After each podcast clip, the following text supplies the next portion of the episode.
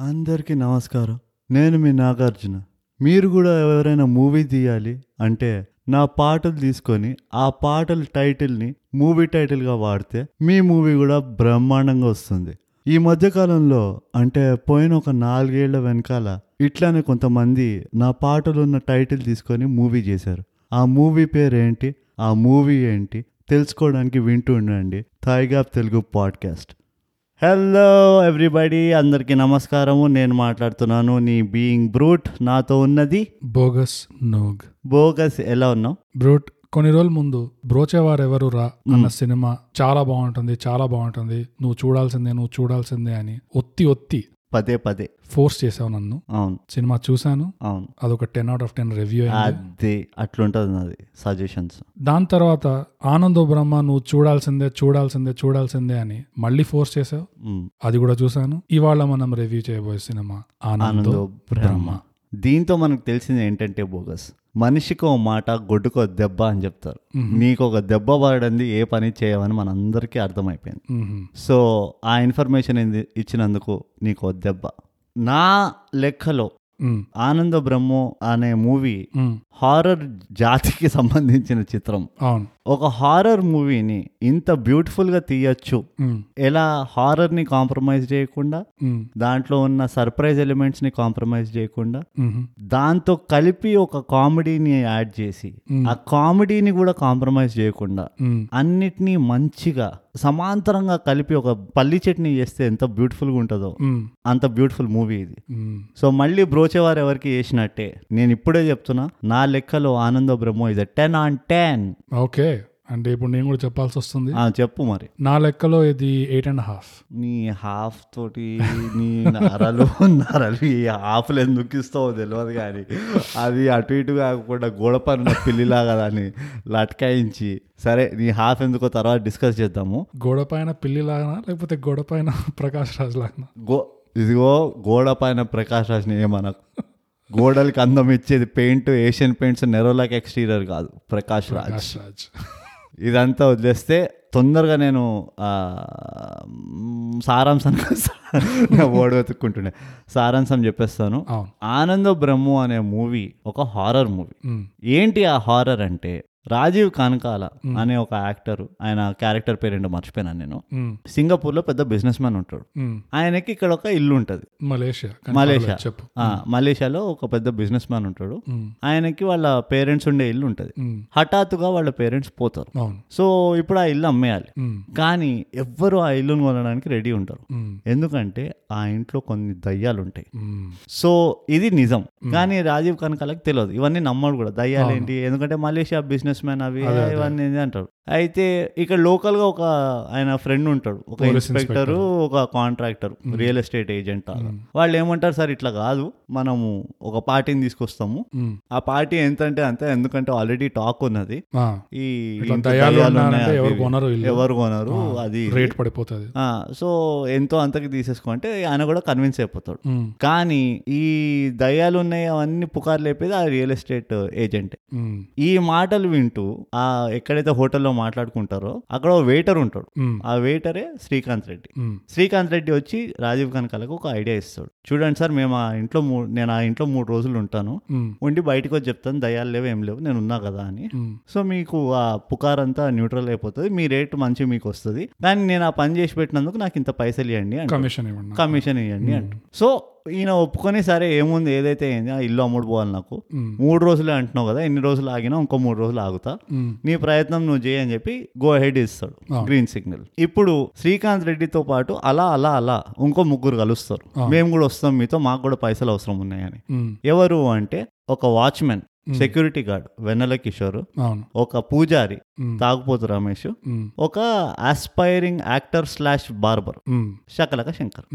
వీళ్ళు నలుగురు కలిసి ఇప్పుడు ఆ ఇంటికి వెళ్తారు. ఆ ఇంట్లో దయ్యాలు లేవని ప్రూవ్ చేసి రావాలి. అది మూడు నాలుగు రోజులు గడపాలి మూడు రోజులు గడపాలి. మూడు రాత్రులు. ఆ మూడు రాత్రులు ఏమవుతాయి అన్నదే మొత్తం స్టోరీ అది. ఇది సారాంశం. ఏ సంవత్సరంలో వచ్చింది ఈ సినిమా? నాకు తెలిసి టూ థౌజండ్ సెవెంటీన్లో వచ్చినట్టుంది. టూ థౌజండ్ సెవెంటీన్లో వచ్చింది. అండ్ ప్రస్తుతానికి జీ ఫైవ్లో మీరు ఈ సినిమా చూడొచ్చు. ఒకవేళ మీరు చూడలేదంటే.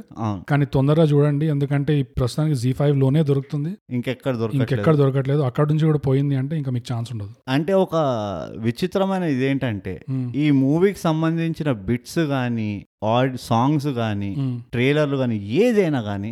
ఎక్కడా లేవు. అదేంటో. యూట్యూబ్లో కూడా మీకు దీని ఇన్ని కామెడీ సీన్స్ ఉన్నాయి ఇందులో. బ్యూటిఫుల్ కామెడీ సీన్స్ ఉన్నాయి. ఒక్క కామెడీ బిట్ కూడా యూట్యూబ్లో దొరకలేదు నాకు ఇప్పటి వరకు మరి ఎందుకో ఏంటో నాకు ఇంకా తెలియదు అదే ఇలాంటి పరిస్థితి ఎందుకు మీకు ఒకవేళ తెలిస్తే మాకు రాసి చెప్పండి ఒకసారి.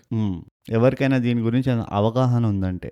మాకు ఇలాంటి మూవీలను ప్రమోట్ చేయడంలో చాలా సంతోషం వస్తుంది. అండ్ మీరు ఏమన్ మీరు ఏమని అనుకోండి మేము ఇలాంటి రివ్యూలు ప్రమోషన్లు పైసల కోసం చెయ్యం ఎక్కడ? మీరు ఇస్తారంటే తీసుకుంటాం కానీ మేమైతే ముందుగా పైసలు ఇస్తేనే చేస్తాం అన్నది అదేం లేదు మాకు. మీకు ఇప్పుడే చెప్తున్నాను నేను. అదే చెత్త సినిమాలు రివ్యూ చేస్తే పైసలు అడగాలనిపిస్తుంది.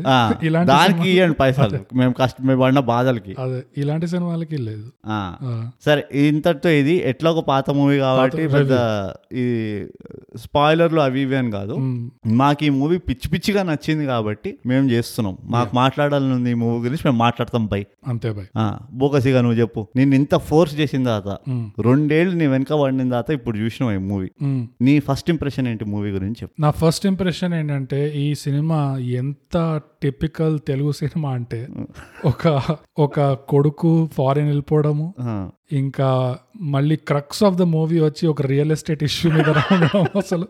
ఎంత తెలుగు ఇష్యూ ఇది. అసలు రెండు వైపులు చూస్తే అనిపించింది నాకు. ఇంకా అఫ్ కోర్స్ నేను ఎయిట్ అండ్ హాఫ్ ఎందుకు చెప్పాను టెన్ ఎందుకు చెప్పలేదు అంటే ఈ సినిమాకి ఉన్న పెద్ద స్ట్రాంగ్ పాయింట్ కామెడీ సో ప్రేక్షకులు థియేటర్ బయటికి వస్తున్నప్పుడు నవ్వుతూ బయటికి వస్తే ఆ సినిమా ఇంకా మైండ్లో గుర్తుంటుంది సో ఆ పేసింగ్ ఎండ్లో కూడా ఏదైనా కామెడీగా ఎండ్ చేస్తుంటే ఇంకా చాలా బాగుండేది అనిపించింది. ఓకే. ఎందుకంటే కామెడీ అంతా అయిపోయి ఎండింగ్లో ఆ ఇమోషన్ లేకపోతే హార్ట్ హార్ట్ ఫెల్ట్ సిచ్యువేషన్స్ని తీసుకొచ్చి అలా ఎండ్ చేశారు. బానే ఉంది. కానీ. సాగ ఎక్కడ సాగదీయలేదు. రెండు గంటల సినిమా. నీట్గా టైట్గా ఉంది కానీ ఈ ప్రేక్షకులు ఇది బాగా గుర్తుపెట్టుకోవాలంటే వాళ్ళు థియేటర్ బయటికి వస్తూ ఇట్లా నవ్వుతూ బయటికి వస్తే. ఇంకా నేనైతే. నవ్వుతూనే బయటకు వచ్చిన. నేను ఫస్ట్ టైం ఈ మూవీ థియేటర్లో చూసిన బై ఓకే ఓకే సో నేను ఎక్స్పీరియన్స్ చెప్తాను ఇది అయిపోయిన తర్వాత. చెప్పు. అయిపోయిందా ఇది అంతేనా? అదే అందుకనే ఎయిట్ అండ్ హాఫ్ దాకా పోయింది. అది టెన్ దాకా పోలేదు అంటున్నా. కానీ గ్యాప్ తెలుగు పాడ్కాస్ట్లో ఎయిట్ అండ్ హాఫ్ రావడం అనేది అసలు ఆస్కర్ దాటిపోయినట్టు. ఆస్కర్ జుజుబి అదే.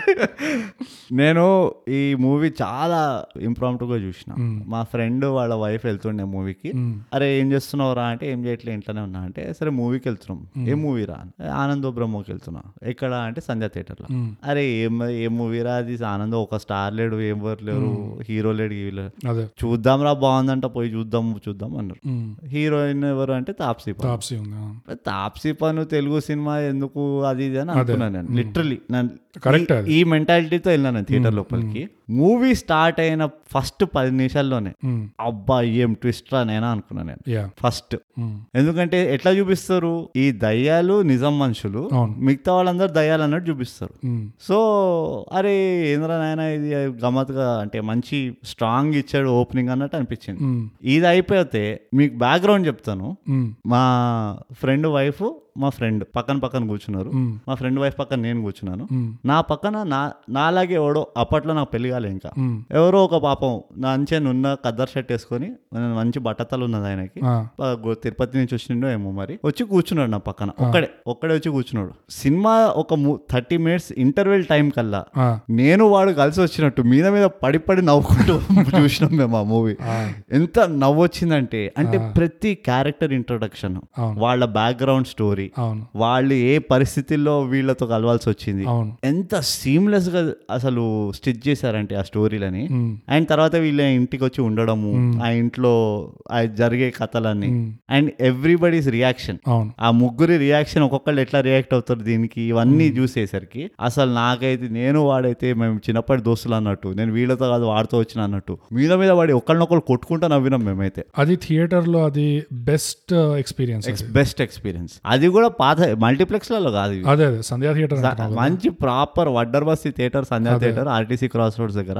అబ్బాబా పిచ్చి పిచ్చి నమ్మదా వచ్చింది అదైతే. అవును. సో నాకు అదొక ఆ ఎక్స్పీరియన్స్ వల్ల కూడా నేను నువ్వు మిస్ అయిన వన్ పాయింట్ ఫైవ్ నా నాకు వచ్చే ప్లస్ వన్ పాయింట్ ఫైవ్. డెఫినెట్గా ఆ థియేటర్ ఎక్స్పీరియన్స్ వల్ల కూడా డెఫినెట్గా ఉంటుంది. ఒప్పుకుంటా నేను. ఎందుకంటే ఒక్కళ్ళమే రూమ్లో కూర్చొని నవ్వడం వేరే. వేరే. థియేటర్లో మొత్తం క్రౌడ్ ఫుల్ హౌస్ ఉండే. అది కూడా ముక్కు మొహం తెలియనోడు ముక్కు తెలియనోడు. కూర్చొని కూర్చొని. నవ్వడం అనేది. అండ్ మొత్తం థియేటర్ ఎంత ఒక ఏడు వందల మంది ఉంటారేమో. అందరు కలిసి నవ్వడము అది వేరే వేరే. లెవెల్ సో లిటరలీ నాకు ఆ ఎక్స్పీరియన్స్ కూడా ఆ ఎక్స్పీరియన్స్ వల్ల ఆ మూవీ ఇంకా ఎన్హాన్స్ అయింది నాకు. అబ్బా అసలు అదే నువ్వు అన్నట్టు నీకు ఎయిట్ పాయింట్ ఫైవ్ అనిపించింది ఇంట్లో ఒక్కడే చూస్తే అంటే థియేటర్లో అయితే హండ్రెడ్ పర్సెంట్ టెన్ అనిపిస్తుండే. నేను అనేవాడిని నేను కూడా టెన్ అని. సో అందుకనే నాకు నేను ఆ బ్యాక్గ్రౌండ్ ఇవ్వడం ఇంపార్టెంట్ ఎందుకంటే అది చూసిన ఫస్ట్ ఆఫ్ ఆల్ ఆ థియేటర్ ఎక్స్పీరియన్స్ మిస్ అవుతున్నాం. అవును. సో అదొకటి హైలైట్ చేద్దాం అనుకున్నా. థియేటర్లో ఎందుకు ఇంపార్టెంట్ మనం మూవీలు చూడడం అనేది. అండ్ సెకండ్లీ ఆ మొత్తం మూవీ ఫ్లో ఏదైతే ఉండిందో అండ్ క్యారెక్టరైజేషన్ క్యారెక్టర్ ఎస్టాబ్లిష్మెంట్ అంటాం కదా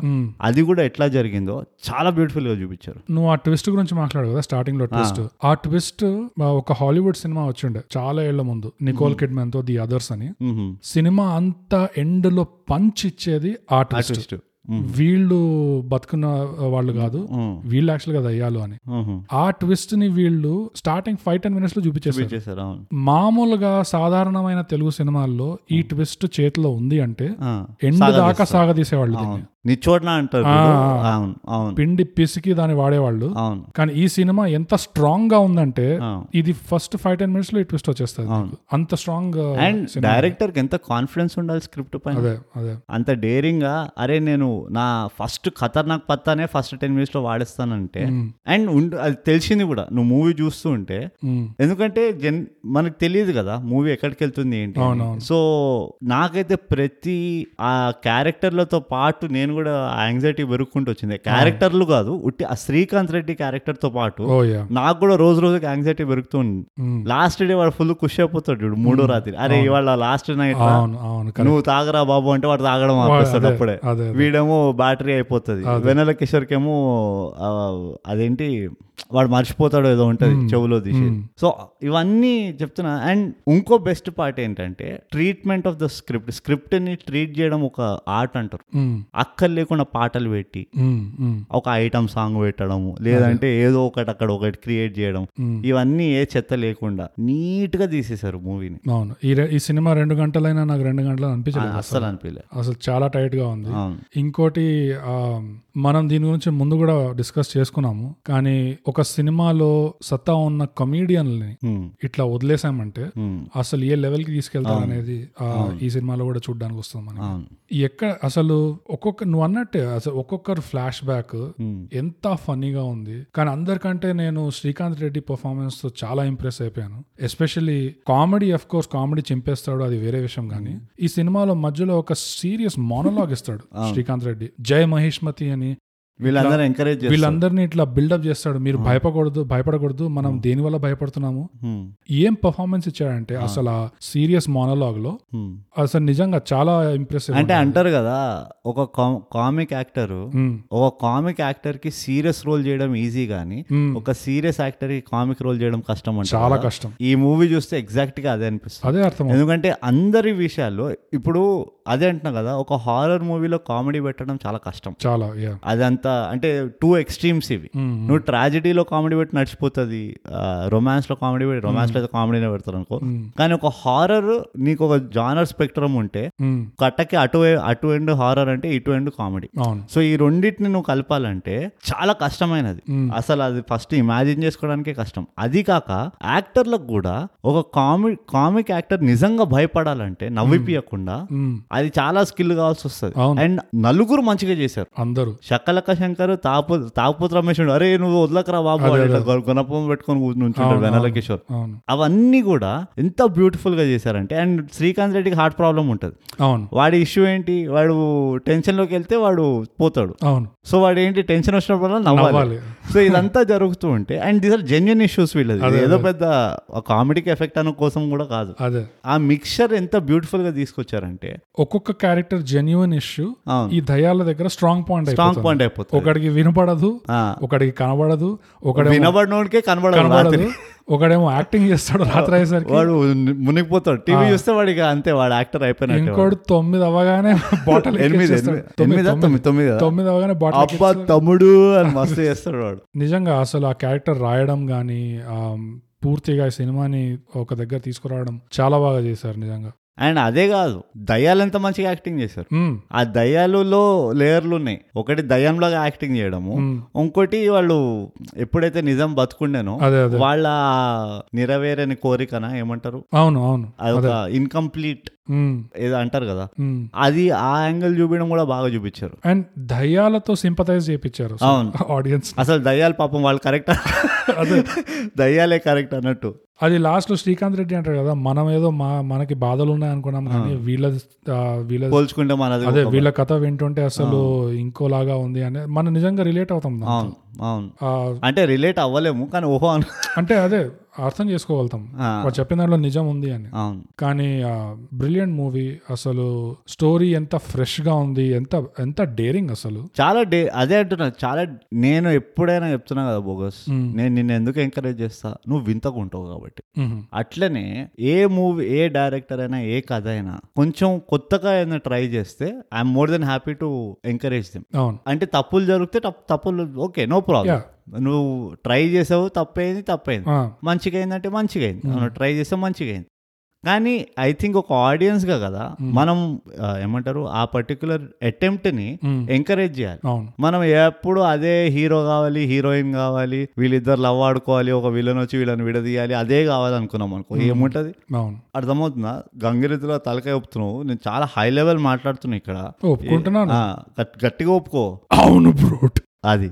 అట్లా నాకు కన్విక్షన్ కావాలి. అబ్బా. ఇందులో చూడు హీరో ఎవరు? ఎవరు లేరు. అవును. హీరోయిన్ ఎవరు? ఎవరు లేరు. Where is the romance I want romance where is no romance item song where is item song no? Right villain? ఉన్నాడు. విలన్ విలన్ లేకుండా ఎట్లా మరీ చెప్తున్నావు? ఒకడు ఉంటాడు కదా. ఏం మాట్లాడుతున్నాం ఆ, నువ్వు నువ్వు అంతా నా పైన దోస్తావు. సో ఇన్ని డ్రాబ్యాక్స్ ఉన్నాయి. హీరో లేడు హీరోయిన్ లేదు. నీకు ఒక ప్యారలల్ ట్రాక్ లేదు. అవును. ఎక్కడ ప్యారలల్ ట్రాక్ లేదు? ఉన్నదంతా ఇంట్లోనే ఉన్నది. ఆ మొత్తం. ప్యారలల్ ట్రాక్ ఏంటంటే వీళ్ళ పర్సనల్ బ్యాక్గ్రౌండ్ స్టోరీ బార్లో కూర్చొని స్కీమ్లు చేస్తుంటారు. అది ఓకే. ప్యారల్ ట్రాక్ కానీ వీళ్ళదే కాదు అంటే అదే చెప్తున్నా it's a very daring attempt నువ్వు అన్నట్టు. అది కూడా టూ థౌసండ్ సెవెంటీన్లో వచ్చింది. నువ్వు టూ థౌసండ్ సెవెంటీన్ క్యాలెండర్ తీసి ఆ- ఇయర్లో ఏ మూవీలు వచ్చినా చూడు. అండ్ ఆ మూవీలకి ఏమంటారు పోటీకి వెళ్ళింది మూవీ కానీ ఇప్పటికి నా అది ఒకటే ఏం క్వశ్చన్ అంటే ఇది ఎందుకు బయట ప్రమోట్ చేయలేదు అని పెద్ద నాది మిస్టరీ అయిపోయింది. బయట అంటే? అదే చెప్తున్నా యూట్యూబ్లో లేవు క్లిప్పులు ఇంత మంచి మూవీ ఎన్ని రావాలి బయట నీ క్లిప్స్ నీకు మీమ్స్ రావాలి రావాలి, అండ్ మీమ్ మెటీరియల్ ఎన్ని ఉన్నాయి. చాలా రెండా సో అవన్నీ రాకపోయేసరికి నాకు కొంచెం చాలా డిసప్పాయింట్ అయినా. అరే ఇది తప్పు. ఇట్లా ట్రీట్ చేయదు మనమైనా ప్రేక్షకులుగా దీన్ని ప్రమోట్ చేయాలి. ఎందుకంటే ఇట్ డిజర్వ్స్ వీడు ఇప్పుడు ఈ డైరెక్టర్ ఇలాంటిది వేరే కాన్సెప్ట్ ఉండి ఉండొచ్చు మంచి కాన్సెప్ట్ కరెక్ట్ అది తీయాలనుకో ఎవరు రెస్పాన్సిబిలిటీ మనమే thigh gap is the responsibility producer కాదు మనం అంటే వీ హ్యావ్ టు డిమాండ్ తీరా బాబు ఇంకోటి ఇలాంటి మేము చూస్తాం నువ్వనికి భయపడక మేము ఇద్దరం వచ్చేలా చూస్తాం మొత్తం థియేటర్లో ఒక్కళ్ళమే కూర్చొని. అట్లా. కానీ Srikanth Reddy flashback story నాకు అన్నిటికంటే ఫన్నీ అనిపించింది. వాళ్ళ వాళ్ళ అత్తయ్యని కలుస్తాడు. అత్తయ్యని కలిసి స్టార్టింగ్లోనే ఇట్లా కాళ్ళు మొక్కుతున్నట్టు వంగితే అరే పర్వాలేదు బాబు అంటే "హే, లేదు పేపర్ పడింది అంటాడు అది కూడా నేను శపథం తీసుకుంటాను. శపథం తీసుకు అది పాత జంజాల మూవీ కామెడీ శ్రీలక్ష్మి సీన్ అది అవునా శ్రీలక్ష్మినో ఎవరో నేను శపథం చేస్తానండి. అయితే ఏముంటది తెలుసా? ఈమె ఈమెకి పాటలు పాడడం రాదు. అయితే ఆయన శృతి వీరభద్రరావు ఉంటాడు కదా. శృతి వీరభద్రరావు పెద్ద మ్యూజిక్ ఫానటిక్ ఉంటాడు అనమాట ఆహా.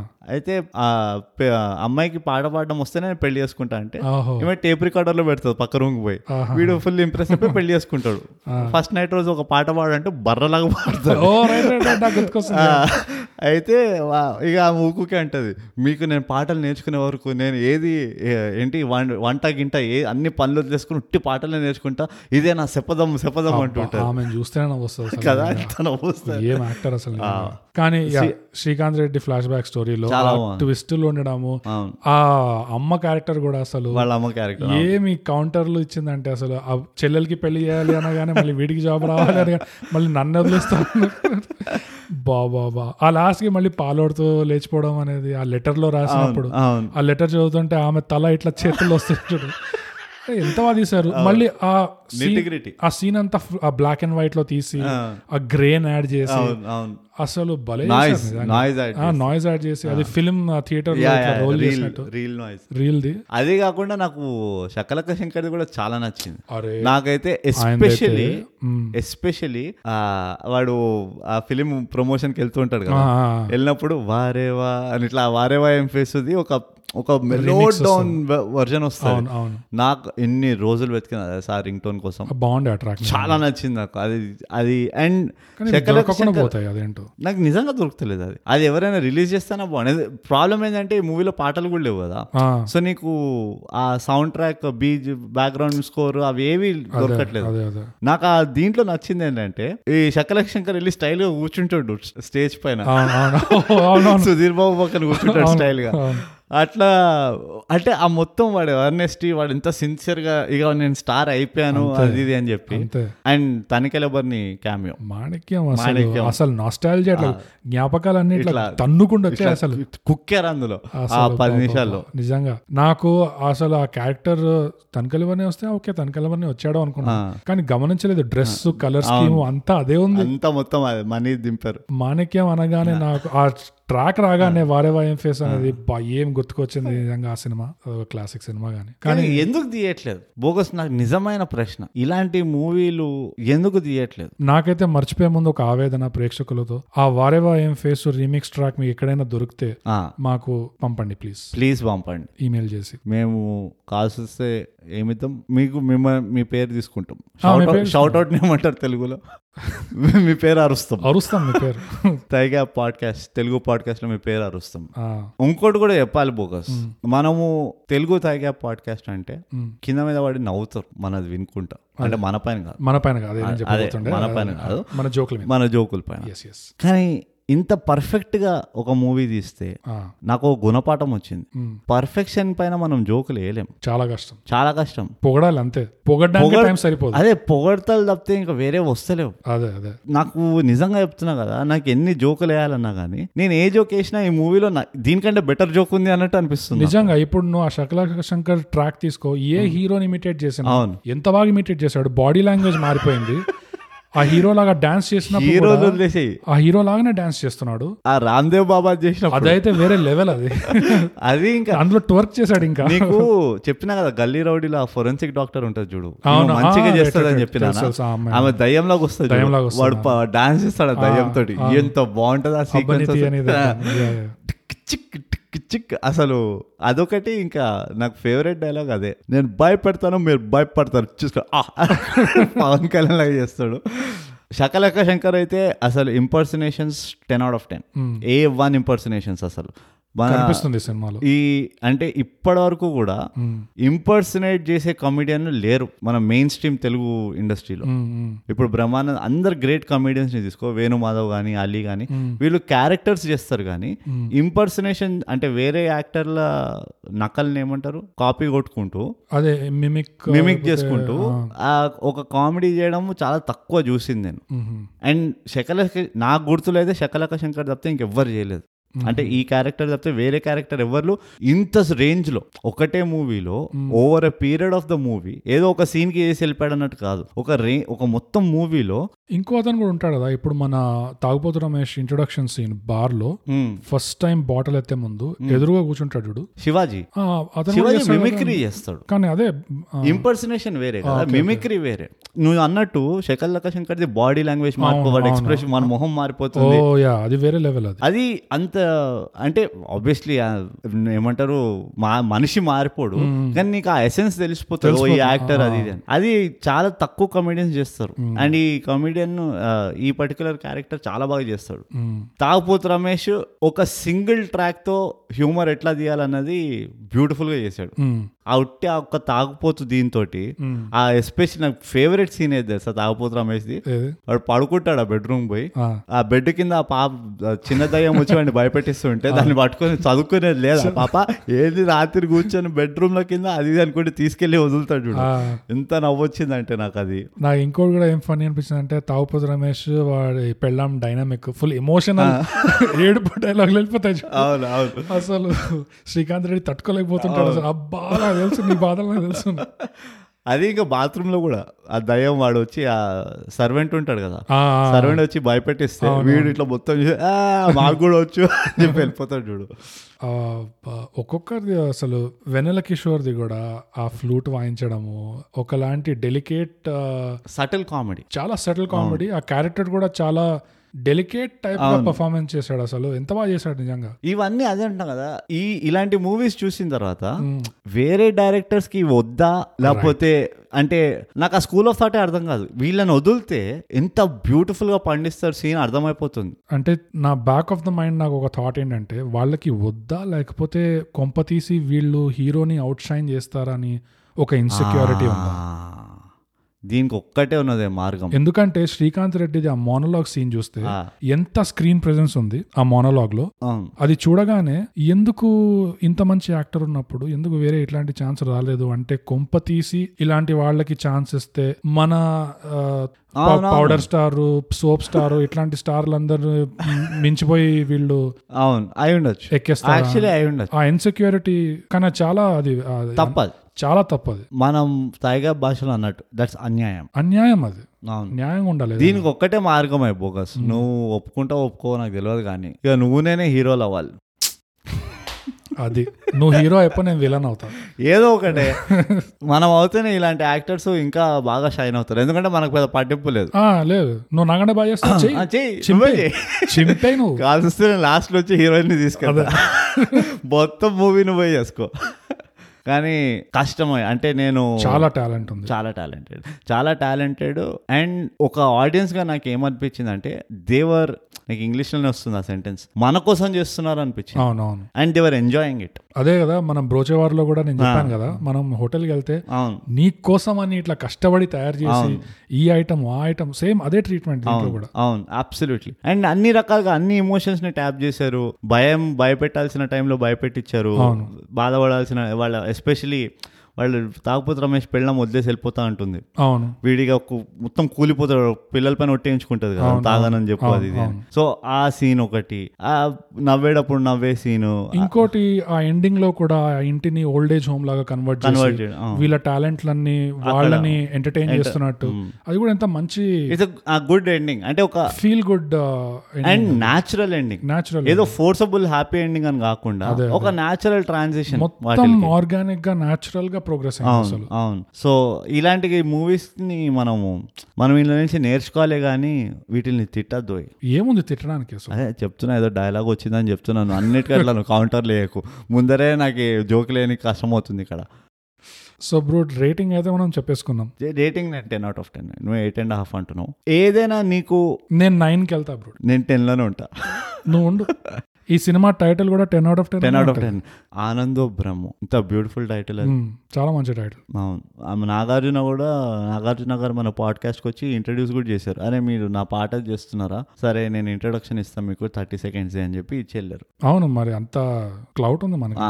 ఇండస్ట్రీలో అసలు. అవును. నాగార్జున గారు వచ్చినంటే మనం ప్లీజ్ మనం వి వాంట్ షన్ మనం వద్దు నో అని చెప్పం.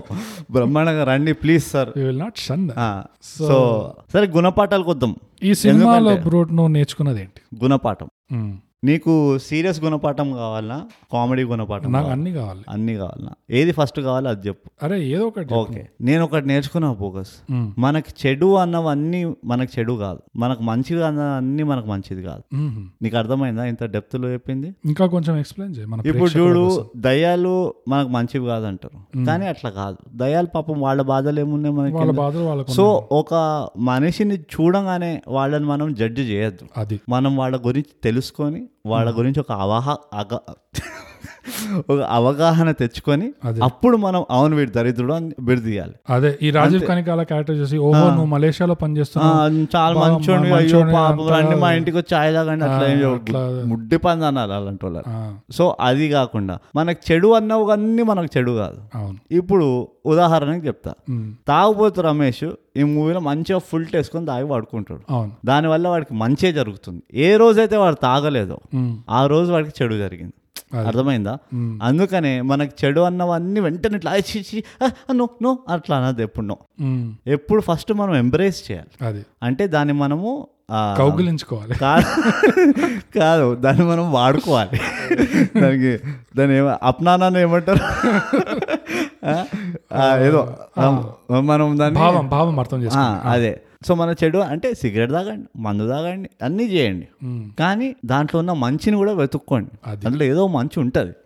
అది నేను నేర్చుకున్న గుణపాఠం. ఎంత డెప్త్లో చెప్పిన నువ్వు స్టన్ అయినా? అవాకైనా అది మరి. ఇప్పుడు రెండో గుణపాఠం. నేనేం నేర్చుకున్నా అంటే బ్రో నా తర్వాత నువ్వు ఆల్టర్నేట్ చెప్దామా? Alternate. ఆ, సరే. నేనేం నేర్చుకున్నానంటే అసలు వెన్నెల కిషోర్ క్యారెక్టర్ చూస్తే ఎస్ వెన్నెల కిషోర్కి ఆ వినడం అనే దాని మీద ఎంత కంట్రోల్ ఉంది అసలు? అబ్బా. శ్రీకాంత్ రెడ్డి కూడా అంటాడు ఓహో నువ్వు ఇన్కమింగ్ కట్ చేసుకున్నావా అని. ఎంత పవర్ ఉంది దాంట్లో అసలు. ఇలాంటి పవరే పెళ్ళైన వాళ్ళకి ఆ, అసలు ఆ ఆప్షన్ ఉంటే పెళ్ళైన మొగుళ్ళకి. అదే పెళ్ళైన పెళ్ళైన వాళ్ళకంటే పిల్లలు కూడా వస్తారు. పెళ్ళైన మొగుళ్ళకి. పెళ్ళైన మొగుళ్ళకి ఇట్లా రాత్రి అవగానే నాకు వినబడదు ఇప్పుడు కనబడదు అంటే అసలు. ఎంత ప్రశాంతంగా ఉంటుంది లైఫ్ అసలు. డివోర్స్ అనే మాటే తెలియదు ఎవరికి. నాకు వినపడలే నువ్వు వెళ్ళిపోయావా? నాకు కనబడలే. కాదు,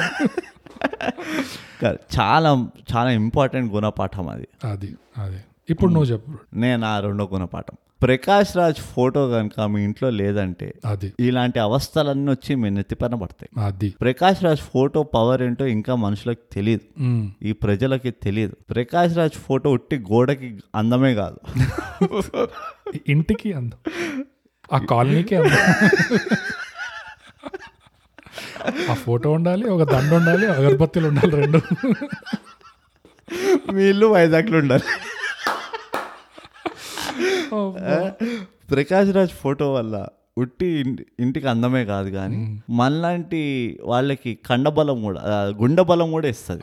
సో ప్రకాష్ రాజ్ ఫోటో మీ ఇంట్లో ఉందనుకో ఎవ్వరు ఏ దయ్యాలు గీయాలు అరే ఇక్కడ రావాలి అరే పా- ఆయన ఫోటో దండం పెట్టుకొని వెళ్ళిపోతారు సో మీరు ఎంతో హ్యాపీగా జాలీగా వాడుకోవచ్చు. సో అదొక గుణపాఠం. నేను అర్జెంటుగా పోయి ఇప్పుడు ప్రకాష్ రాజ్ ఫోటో కూడా కొనుక్కొని తెచ్చుకోవాలి. ఆర్ నేను వైజాగ్ వెళ్ళాలి నేను ఇంకోటి ఏం నేర్చుకున్నానంటే కమీడియన్లకి ఇంకా ఛాన్సులు ఇవ్వండి.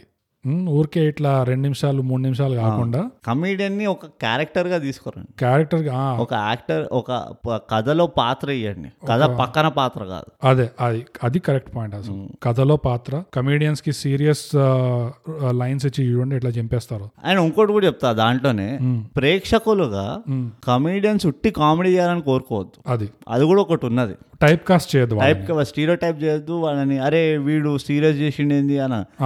మీరు ఏ క్యారెక్టర్ అయితే ఒక యాక్టర్ ఒక నిర్మాత నిర్మాతిస్తున్నాడో. దాన్ని దానిలాగే చూడండి. దాన్ని కలిపి అరే ఆ మూవీలో అట్లా చేసిండు ఇందులో ఇట్లా చేసిండు నచ్చలే ఆ మూవీలో బాగుండే ఈ మూ-" అట్లా కాదు.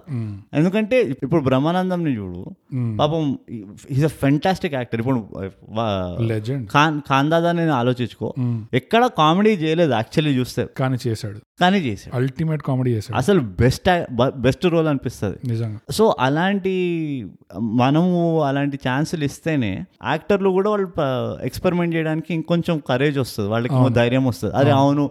మనని ఎట్లా ఉన్నా కానీ చూస్తున్నారు. సో మనం కూడా వేరే వేరే ఇద్దాము అన్నట్టు వాళ్ళకు ఒక కాన్ఫిడెన్స్ వస్తుంది. సో అది చాలా ఇంపార్టెంట్ మనం యాజ్ అ ప్రేక్షకులుగా అంత డైరెక్టర్ల పైన వాళ్ళ పైన వేస్తే మంచిది కాదు. మనం కూడా కొంచెం రెస్పాన్సిబిలిటీ తీసుకోవాలి. మీరు అందరు బోగస్ లాగా తయారవ్వకండి. అందరు మనం కూడా రెస్పాన్సిబిలిటీ లాగా స్టీరియో టైప్ చేయకండి. ఎవరిని ఆ స్టీరియో టైప్ చేసింది? ఎవరు అట్లా. ఆ. సో బ్రూట్ ఆ. ఇంకోటి నువ్వు నేర్చుకున్నది ఏంటి ఇక నేర్చుకుంటూనే ఉంటాయి కదా నేను. మొత్తానికి మాత్రం ఇలాంటి సినిమాలు ఇంకా ఇంకా రావాలని మేమైతే తనవి తీరా కోరుకుంటున్నాం. అవును. మాకు కూడా ఇవ్వాలని ఉంటుంది భయ్ eight and half eight nine and హాఫ్లు మాకంటూ ఇట్టి బోగస్కి నేను అన్ని ఈ బ్లాక్ ఆర్ వైట్ ఇస్తాను నేను. వీడే అరా నరా అనుకుంటూ అన్ని దూరుస్తుంటే తొమ్మిది తొమ్మిది ఇస్తున్నాను ఆ, ఎంత ఇది కూడా ఫోర్స్ చేసిందా చెప్పినా కదా. ఫోర్స్ ఏం చేయలే నేనే ఈ ఎపిసోడ్ని దీంతో ఎండ్ చేస్తున్నావు బోగస్ నీకు నువ్వు ఇది నీ గుణపాఠం. నువ్వు నేర్చుకోవాల్సిన గుణపాఠం. ఏంటి తెలుసా? మనిషికి ఒక మాట గొడ్డుకో దెబ్బ అంటారు. అందుకనే నీకు వెయ్యి దెబ్బలు. అది గుడ్డేం కాదు. నాకేం నాకు ఒక ఆశ ఏంటంటే ఈ ఇండస్ట్రీలో కమర్షియల్ సినిమాలు తీస్తే వాళ్ళకు బాగా కలెక్షన్ రావాలి. ఆ పైసలతో ప్రొడ్యూసర్లకి కొంచెం ధైర్యం ఎక్కువై ఇలాంటి సినిమాలకి ఛాన్స్ ఇవ్వాలి. తప్పకుండా. లో బడ్జెట్ అయినా పర్వాలేదు మంచి స్టోరీతో తీయండి మంచి స్క్రీన్ ప్లేతో తీయండి మంచి యాక్టర్లతో తీయండి. ఛాన్స్ తీసుకోండి. ఛాన్స్ తీసుకోండి ప్లీజ్. సింపుల్గా ఏంటంటే ఛాన్స్ తీసుకోండి. అండ్ మేమున్నాం. ప్రేక్షకులం మేము ఎంకరేజ్ చేస్తాం. మీరు కూడా మీరు ఎంత ఎంకరేజ్ చేస్తారో ఈ ఎపిసోడ్కి రెస్పాన్స్లో చూపించాలి మీరు. అవును. డౌన్లోడ్లతో చూపించాలి షేర్లతో చూపించాలి సోషల్ మీడియా ఫాలోలతో చూపించాలి మేము అందుకనే చెప్తాము మా ఎపిసోడ్లన్నీ హెడ్ ఫోన్తో వినండి అని చెప్పి. మీరు అనుకుంటున్నారేమో క్లారిటీ కోసం అని కాదు. మీరు హెడ్ ఫోన్ కూడా వింటే మాకు తెలిసి మీరు ఏం చేస్తారు. ఒక చెవుతో విని ఇంకో చెవుతో వదులుతారు. అది. అట్లా చేయకుండా హెడ్ ఫోన్స్ వింటే మేము చెప్పిందంతా మీకు మీ బుర్రలోనే నిండిపోతుంది. సో అది Anando Brahma review thy gap Telugu podcast ఇంతటితో బ్రో మనం ప్రతిసారి చెప్పుకునే విషయం ఏంటంటే థైగాప్ తెలుగు పాడ్కాస్ట్ చేయండి సబ్స్క్రైబ్ చేయండి షేర్ షేర్ కూడా చేసుకోవచ్చు. సో అదండి థైగ్యాప్ తెలుగు పాడ్కాస్ట్ ఈ పాడ్కాస్ట్ మీకు Apple podcast Google podcast Spotify లాంటి ఎన్నో ప్లాట్ఫామ్స్లో మీకు దొరుకుతుంది. మీ ఇష్టం. మీకు నచ్చిన ప్లాట్ఫామ్లో ఈ పాడ్కాస్ట్ని మీరు ఫాలో చేయండి. వినిన తర్వాత మీకు ఎలా అనిపించిందో ఒక రేటింగ్ ఒక కామెంట్ కూడా యాడ్ చేయండి. మా సోషల్ మీడియాలో కూడా మాకు డిఎం చేయండి. ట్విట్టర్లో మేము యాట్ థై గ్యాప్ ఇన్స్టాగ్రామ్లో at under score thy gap ఇంకా మాకు ఈమెయిల్ కూడా చేయొచ్చు mind thy gap at Gmail dot com మీకేమనిపిస్తుందో మాకు చెప్పండి మేము ఆనందిస్తాము. ఎలాగో మేము సినిమాలు రివ్యూలు చేస్తున్నాం కాబట్టి మీరు మా పాడ్కాస్ట్ రివ్యూ చేయండి. Subscribe and share.